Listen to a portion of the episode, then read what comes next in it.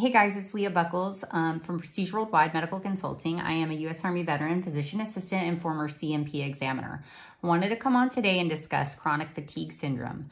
This is a condition that I get asked a lot of questions about, and I feel like um, is worth going over, especially because a lot of veterans suffer from this, and a lot of veterans um, just have some same repeating questions over and over. And I thought maybe if I just did a video on it and kind of dispelled some of those um, frequently asked, um, I don't want to say wrong um, ideas, but just some things that I get asked repeatedly that just don't make sense and, and kind of explain why, um, that it might be helpful to some of you guys, right? So, um, what is chronic fatigue syndrome, right? Um, people can have just chronic fatigue, right? Like if I stay up for three days straight, I'm going to be fatigued, right? But chronic fatigue syndrome is a syndrome or a constellation of symptoms that can most healthcare professionals, doctors, PAs, nurse practitioners, whatever, um, determine after about six months of time and ruling out some other things and looking at certain criteria, they determine that um, this is the medical condition the person is suffering from, right?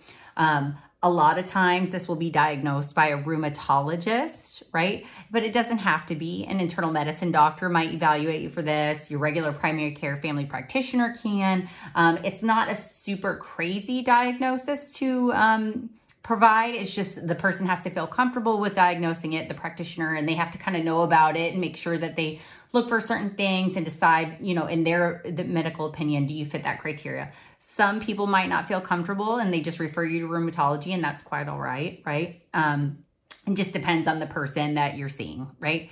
So, um, again, chronic fatigue syndrome is typically something that's going to be, um, you know, a fatigue that lasts greater than six months.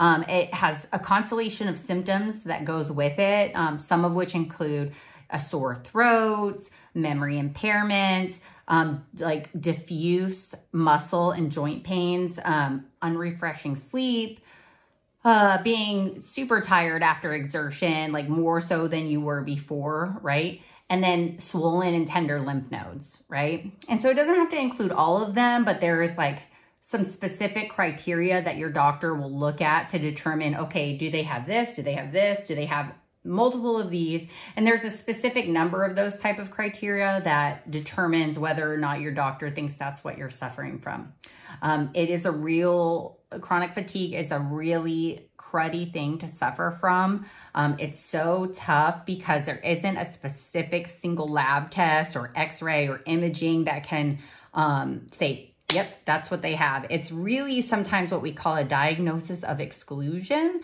meaning we have to rule out a whole bunch of other stuff. And then we kind of say, well, they don't have sleep apnea. They don't have this. They don't have that. Um, you know, so this is probably what they have, right? Um, again, there are going to be some exclusionary criteria because um, we would, you know, when you're talking about chronic fatigue syndrome, if you have something else that's likely causing you the fatigue, well, then it's probably not chronic fatigue syndrome. It's probably like, for example, do you have sleep apnea that's been undiagnosed, right? Or if you have sleep apnea, are is your um, are you not wearing your machine all the time and then you're just tired because you have sleep apnea? Um, is it that you um, don't wear your CPAP ever, right? Um, is it that your settings are too low? Do you have like a super crazy bad PTSD that's causing you just really, you know, bad mental health symptoms or depression? That's not to say that you can't have some of these other things and chronic fatigue. For example, some people would argue that if you've got sleep apnea, but it's very, very well treated for a long time, right? and your sleep apnea titration reports are perfect, right? A rheumatologist or a doctor may say, okay, well, you do have chronic fatigue syndrome too because your sleep apnea is corrected. Again, that is something that's, um, you know, if, if it was a setting for me that somebody had both of those things, I would probably defer to somebody else with that that's an expert in that field to to kind of like look. But if if all of those other things were ruled out, I would say, well, yeah, you probably meet the criteria for chronic fatigue syndrome, right?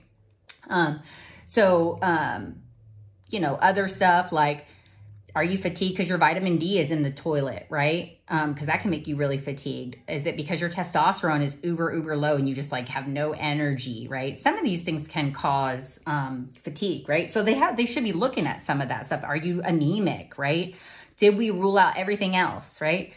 So what's interesting is that for veterans, there are like this super close relationship to Gulf War exposures, right? And so not every single area um and again, I'm not an accredited agent or an attorney or a VSO or anything like that. This is just public knowledge that you can go find on the internet. There are certain regions um, that are considered for Gulf War exposure, and you can find them on va.gov. They have a whole list and a whole page about Gulf War exposure. So, Iraq, Kuwait, Saudi Arabia, um, the neutral zone between Iraq and Saudi Arabia, Bahrain, Qatar, UAE. Um, I have to look at my cheat sheet. Oman, Gulf of, Ed- of Aden, um, Gulf of Oman, and then the waters of the Persian, the Arabian Sea, and the Red Sea, and then the airspace above all of those, right? So that is t- typically what's considered like the Gulf War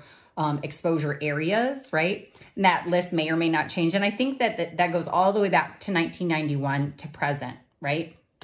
Um, if you've served for a period of time in those areas, right?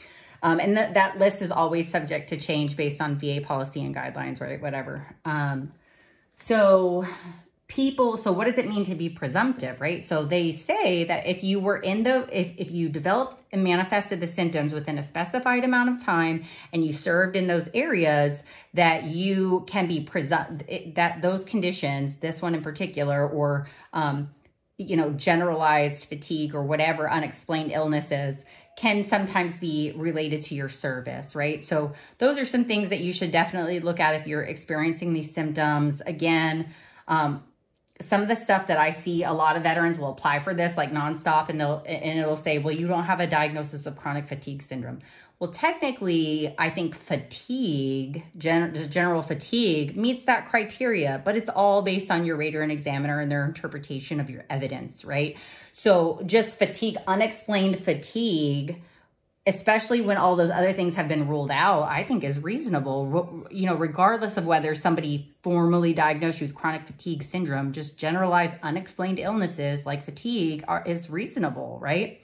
Um, so really quick, um, I don't want to bore you guys to death, but um, the Code of Federal Regulation, the CFR, it kind of goes in line with the diagnosis criteria. So they want to see new onset debilitating fatigue severe enough to reduce daily activity to less than 50% of usual for at least six months. Okay. Exclusion by history, physical exam, and lab tests of anything else, right? That's what I was talking about. Exclusion of all those other conditions that could be causing it, right? Because if you got something else, well, it's probably not chronic fatigue syndrome because chronic fatigue syndrome is a diagnosis of exclusion, right? Um, acute onset of um, uh, chronic fatigue. Oh, th- sorry.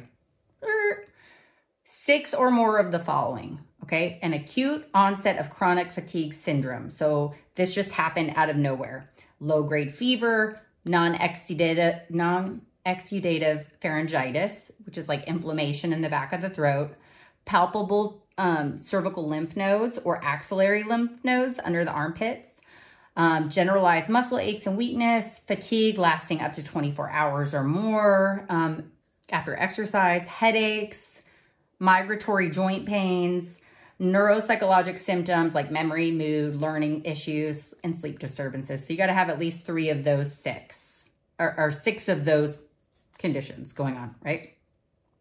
And then it can be rated anywhere from 10 to 100%, right? Um, and so that can also be found online and you can kind of go look those up. So 10% is usually if it um, kind of comes and goes and your incapac- incapacitation is at least one, but less than two weeks total during the year, or symptoms are controlled by continuous medications. 20% is um, you have near constant restriction of routine daily activities by less than 25% of the pre illness level that comes and goes throughout the year. And you have at least two, but up to four weeks total duration.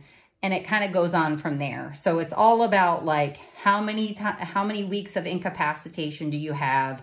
how much of the restriction of your pre-activity level are you having. So it goes 10, 20, 40, 60, and 100%. And I'll just read off the 100%. It says debilitating fatigue, cognitive impairments, or a combination of other signs and symptoms that are near constant and so severe that they restrict your routine daily activities almost completely and and like really mess up your self-care like brushing your teeth getting out of bed taking a shower stuff like that. Um, so I hope that that was helpful on chronic fatigue syndrome. Another quick, so some of those things like I, I wanted to dispel were like fatigue in general, I think is legit. Like it doesn't have to be chronic fatigue syndrome, but you're really going to have to like show the relationship, right? Um, so personal statement about your symptoms longstanding that you've had a workup.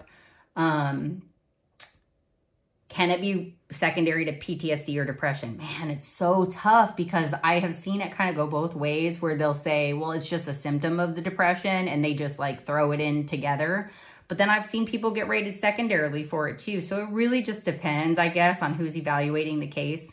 Um, and again, if it's if it's being aggravated by your depression, you have to kind of show how you how the PTSD or depression is aggravating the baseline of that condition. How has it made it worse?